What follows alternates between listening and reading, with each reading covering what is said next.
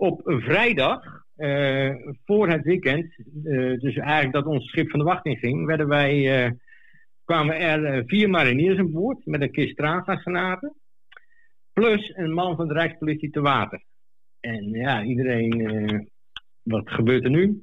wat gaan we doen? Agijn, trossen los, we gingen naar buiten commandant hield een praatje. Nou, er werd een, een, een, een kotter, moesten wij op gaan wachten in het nauw van Calais. Die met een verdovend middel aan boord. Dat was eigenlijk onze opdracht. En die, de, het doel van die mariniers, dat werd dan niet verteld. Maar die hadden er wel, weliswaar natuurlijk wel mee te maken. En ook die man van de Rijkspolitie te water. Dus nou goed, wij eh, we hadden koers Zuid, dus uh, we gingen vrijdags weg. Ik geloof dat we in de loop van uh, zaterdagochtend waren we in het voor Calais. Nou ja, dat is eigenlijk de straat.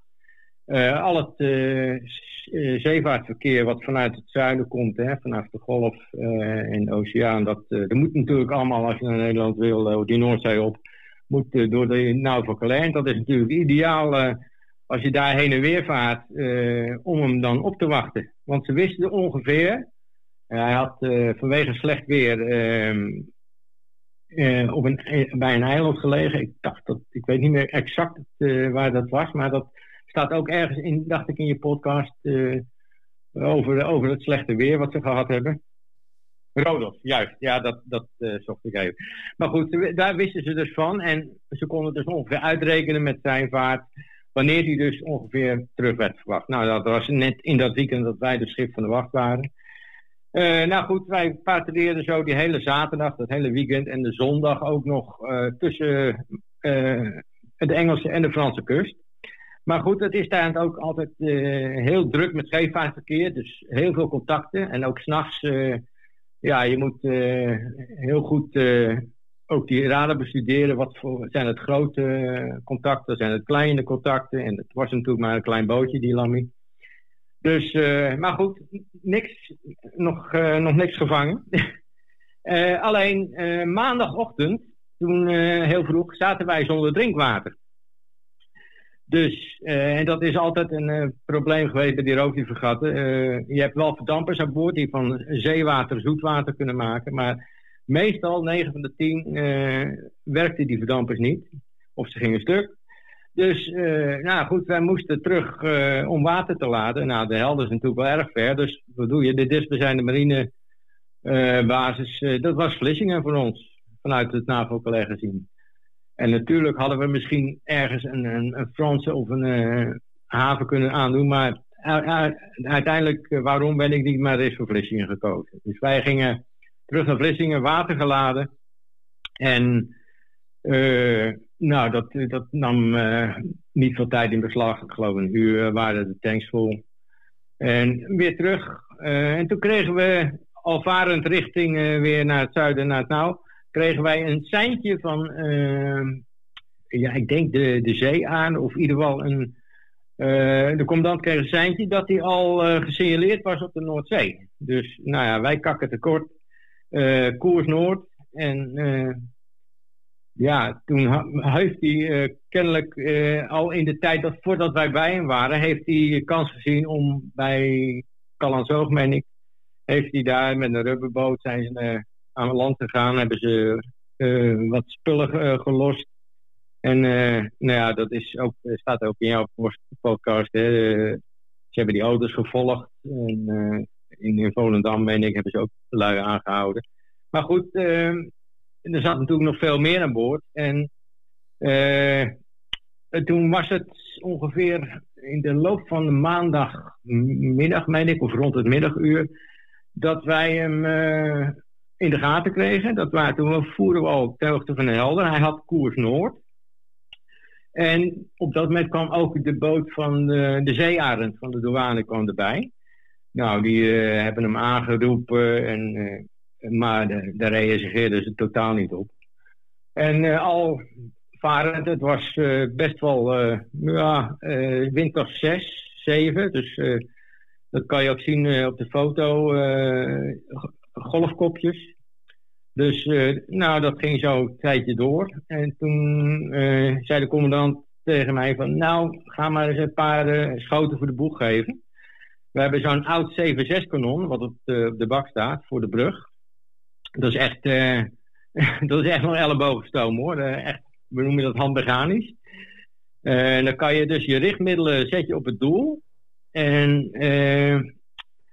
uh, met, uh, en dan kan je schieten met zijdelings verlegd trekpunt, noemen wij dat. Dus je, je, richt eerst op het doel, daarna verdraai je, je je middelen en je kijkers gaan dan van het doel af.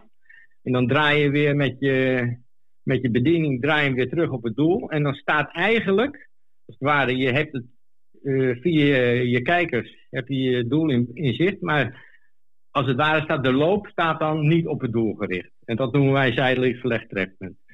Nou, dat was eigenlijk om ook echt te intimideren. Dus uh, met dit 7-6 kanon uh, schot voor de boeg gegeven. We noemen dat dekkend, precies in lijn zoals hij dus vaart recht voor, voor de boeg. Meter of 50, 75 ervoor. Nou, dat had geen effect. En dat hebben we nog een paar keer gedaan. Ik meen dat ik vier of vijf schoten heb uh, gedaan. Geen effect. Nou, het, uh, afijn, alvarend uh, koers Noord. Um, we hadden natuurlijk ook die mariniers aan boord. Dus er werden allerlei plannen gesmeed. En de eerste officier had nog een plan van... Nou, we gaan varen naar hem toe en dan laten we ons bakboords anker bovenop zijn dek vallen. Maar dat, nou, uiteindelijk was dat toch een beetje, een beetje te, te rigoureus idee, dus dat werd afgeblazen. Um, maar uh, het punt, en dat is ook in jouw podcast genoemd, over die traaggas. Dat was wel een apart uh, verhaal. Uh, ik vertel je net, het was Sea 6-7, hè, met veel, best wat wind en best wat golven.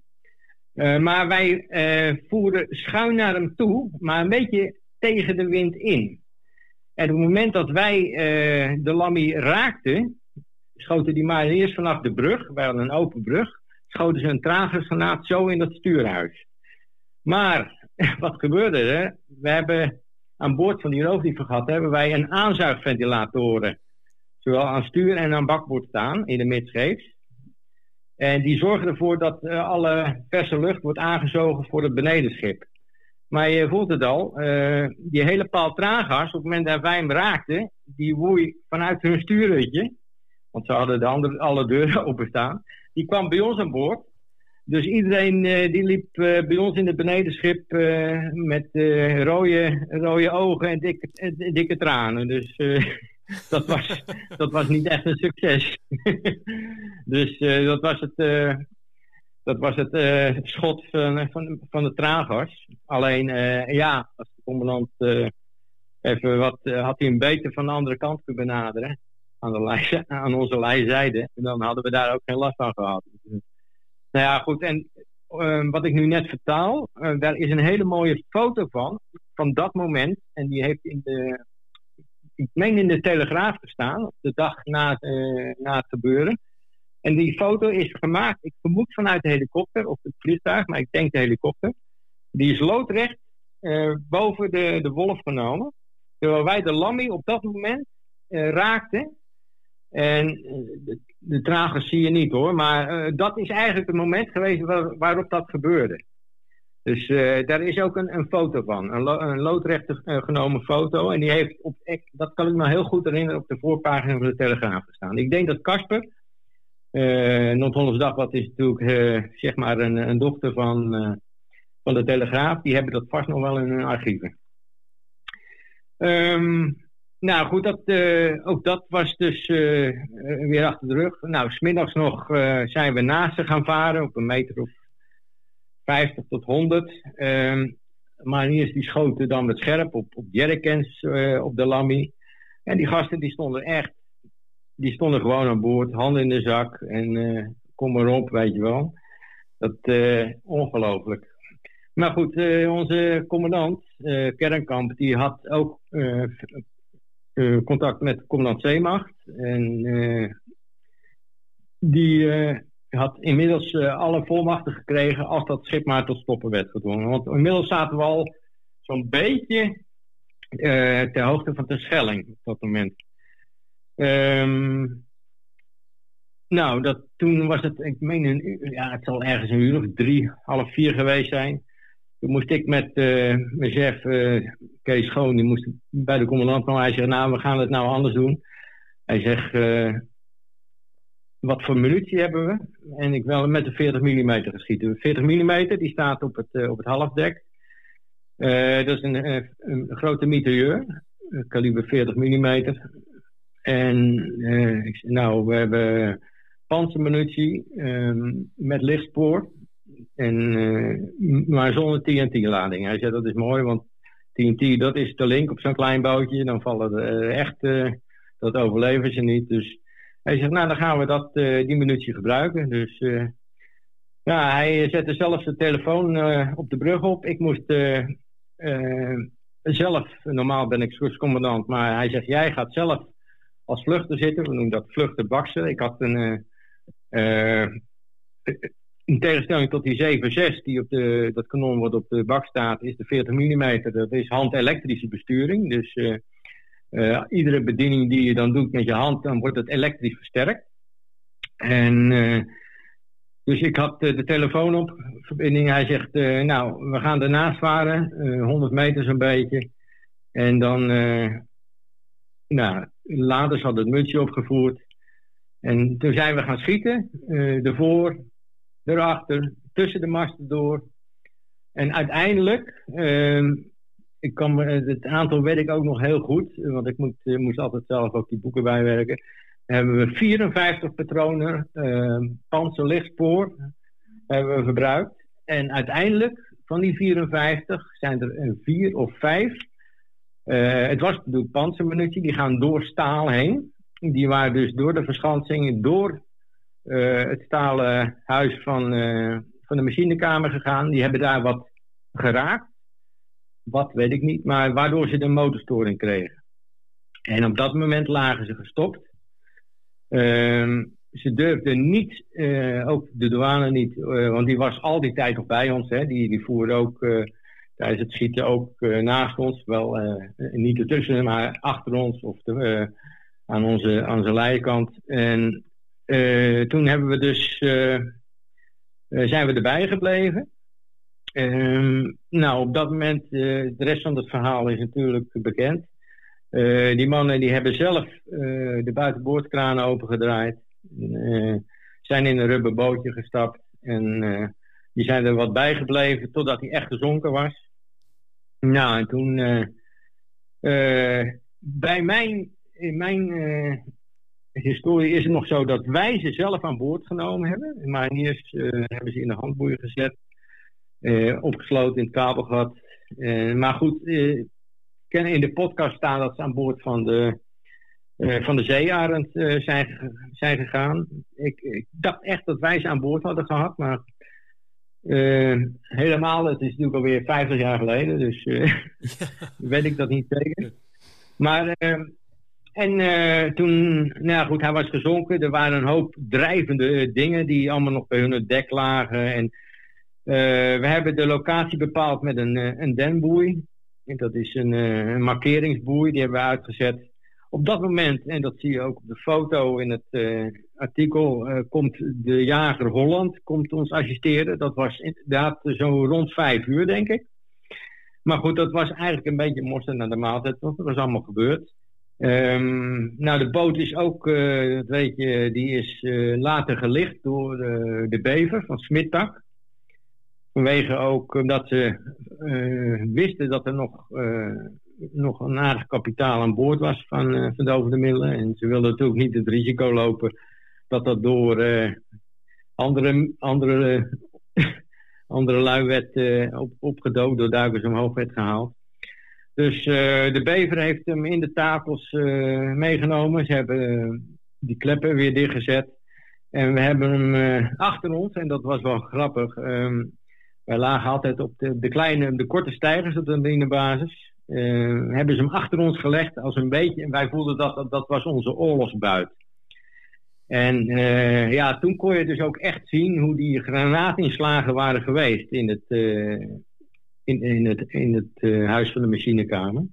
Nou ja, als je weet dat zo'n boot, wat zal die zijn, 8 tot 10 tot 12 meter lang. als mijn bakser iets meer richting stuurhuis had en, ik, en ik ook iets meer risico had genomen, dan had die lui het ook niet overleefd. En dat is ook wat uh, Theo Pompert, of uh, Doris Pompert heeft gezegd in de, tegen de pers. Van de marine heeft me getracht de grond in te boren. Nou ja, min of meer uh, in zijn bewoordingen komt het daar dan wel op neer. Maar goed, eigenlijk, als je dat zo goed beschouwt, hebben ook hun en wij ook om een hoop gelul achteraf te komen, best wel veel geluk gehad dat, dat er geen doden zijn gevallen, gewonden, et cetera. En uh, ja, dat is eigenlijk het beetje het verhaal, uh, Rick.